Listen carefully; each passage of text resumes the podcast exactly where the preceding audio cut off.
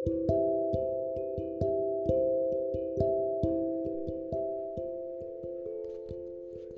दोस्तों। मैं आपका पॉडकास्टर शार्विन। तो गाइज़ मैंने आज ये डिसाइड किया है कि आज से जो मैं पॉडकास्ट बनाऊँगा, वो मेरी और आपकी डेली लाइफ पर होंगे। तो चलिए शुरू करते हैं। तो गाइज़ ये लाइफ भी कितनी अजीब है ना कि आप बिना कुछ गलत किए भी लोगों की नज़रों में गलत बन जाते हैं। पता है क्यों?